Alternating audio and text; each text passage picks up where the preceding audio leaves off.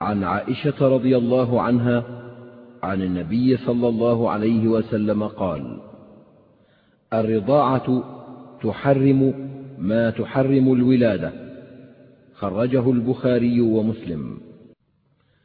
هذا الحديث خرجاه في الصحيحين من رواية عمرة عن عائشة وخرج مسلم أيضا من رواية عروة عن عائشة.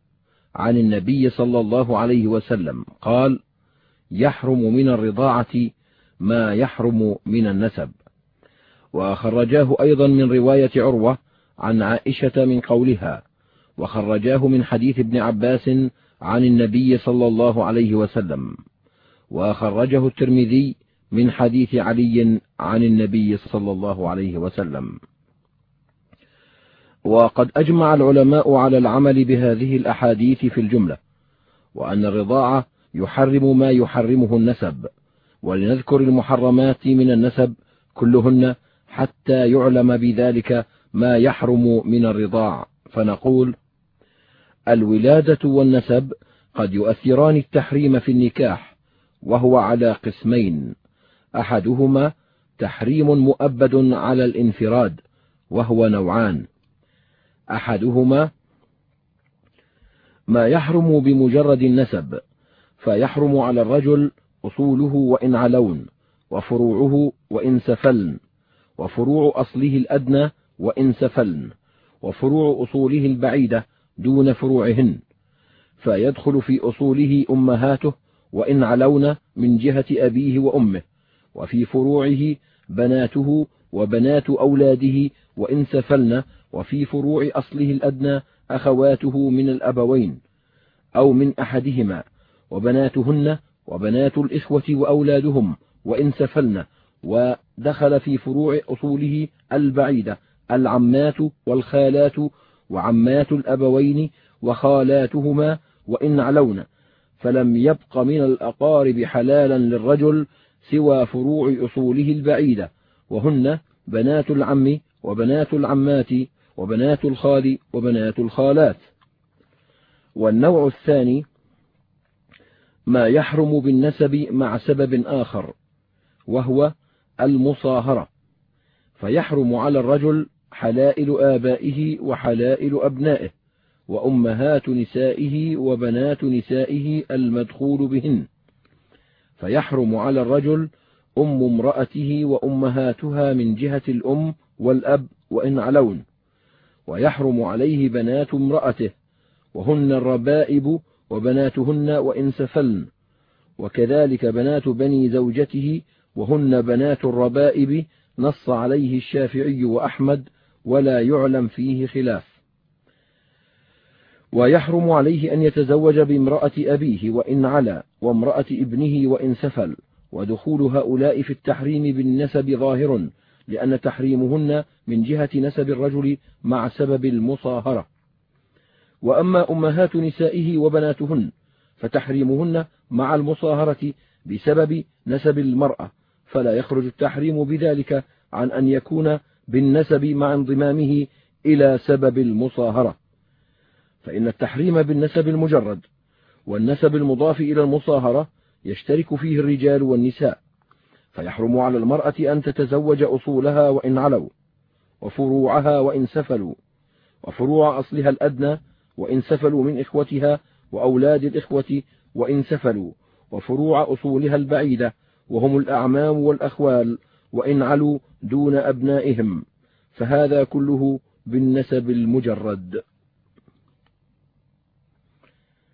وأما بالنسب المضاف إلى المصاهرة فيحرم عليها نكاح أبي زوجها وإن علا ونكاح ابنه وإن سفل بمجرد العقد ويحرم عليها زوج ابنتها وإن سفلت بالعقد وزوج أمها وإن علت لكن بشرط الدخول بها. والقسم الثاني التحريم المؤبد على الاجتماع دون الانفراد وتحريمه يختص الرجال لاستحالة إباحة جمع المرأة بين زوجين.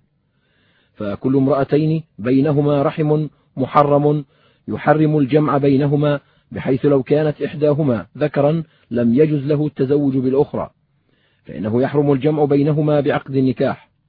قال الشعبي كان أصحاب محمد صلى الله عليه وسلم يقولون لا يجمع الرجل بين امرأتين لو كانت إحداهما رجلا لم يصلح له أن يتزوجها وهذا إذا كان التحريم لأجل النسب وبذلك فسره سفيان الثوري وأكثر العلماء. فلو كان لغير النسب مثل أن يجمع بين زوجة رجل وابنته من غيرها فإنه يباح عند الأكثرين وكرهه بعض السلف. فإذا علم ما يحرم من النسب فكل ما يحرم منه فإنه يحرم من الرضاع نظيره. فيحرم على الرجل أن يتزوج أمهاته من الرضاعة وإن علون وبناته من الرضاعة وإن سفلن وأخواته من الرضاعة وبنات أخواته من الرضاعة وعماته وخالاته من الرضاعة وإن علون دون بناتهن. ومعنى هذا أن المرأة إذا أرضعت طفلا الرضاع المعتبر في المدة المعتبرة صارت أما له بنص كتاب الله فتحرم عليه هي وأمهاتها وإن علون من نسب أو رضاع وتصير بناتها كلهن أخوات له من الرضاعة فيحرمن عليه بنص القرآن. وبقية التحريم من الرضاعة استفيد من السنة كما استفيد من السنة أن تحريم الجمع لا يختص بالأختين بل المرأة وعمتها والمرأة وخالتها كذلك. وإذا كان أولاد المرضعة من نسب أو رضاع إخوة للمرتضع فيحرم عليه بنات إخوته أيضا. وقد امتنع النبي صلى الله عليه وسلم من تزويج ابنة حمزة وابنة أبي سلمة وعلل بأن أبويهما كانا أخوين له من الرضاعة ويحرم عليه أيضا أخوات المرضعة لأنهن خالاته وينتشر التحريم أيضا إلى الفحل صاحب اللبن الذي ارتضع منه الطفل. فيصير صاحب اللبن أبا للطفل وتصير أولاده كلهم من المرضعة أو من غيرها من نسب أو رضاع إخوة للمرتضع ويصير إخوته أعماما للطفل المرتضع. وهذا قول جمهور العلماء من السلف.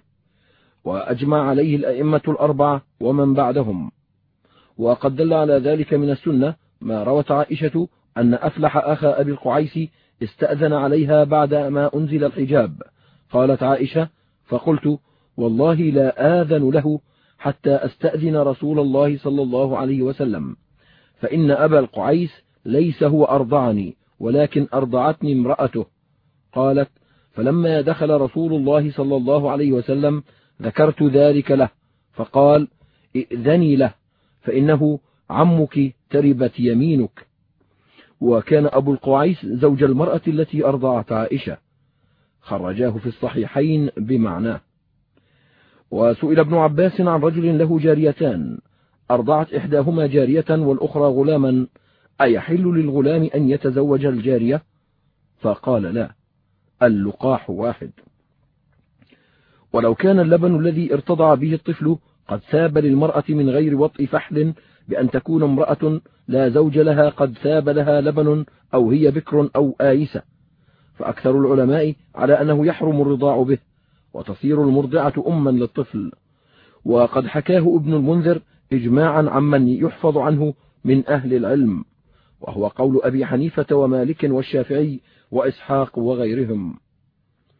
وذهب الإمام أحمد في المشهور المنصوص عنه إلى أنه لا ينتشر التحريم به بحال حتى يكون له فحل يدر اللبن من رضاعة. وحكي للشافعي قول مثله ولو انقطع نسبه من جهة صاحب اللبن كولد الزنا فهل تنتشر الحرمة إلى الزاني صاحب اللبن؟ هذا ينبني على أن البنت من الزنا هل تحرم على الزاني؟ ومذهب أبي حنيفة وأحمد ومالك في رواية عنه تحريمها عليه خلافا للشافعي. وبالغ الإمام أحمد في الإنكار على من خالف في ذلك. فعلى قولهم هل ينتشر التحريم إلى الزاني صاحب اللبن؟ فيكون أبا للمرتضى أم لا؟ فيه قولان. هما وجهان لأصحابنا. واختار ابن حامد أن التحريم لا ينتشر إليه. واختار أبو بكر والقاضي أبو يعلى أن التحريم ينتشر إلى الزاني وهو نص أحمد وحكاه عن ابن عباس وهو قول إسحاق بن راهوي نقله عنه حرب. وينتشر التحريم بالرضاع إلى ما حرم بالنسب مع الصهر. أما من جهة نسب الرجل كامرأة أبيه وابنه أو من جهة نسب الزوجة كأمها وابنتها وإلى ما حرم جمعه لأجل نسب المرأة أيضا. كالجمع بين الأختين والمرأة وعمتها أو خالتها. فيحرم ذلك كله من الرضاع كما يحرم من النسب لدخوله في قوله صلى الله عليه وسلم.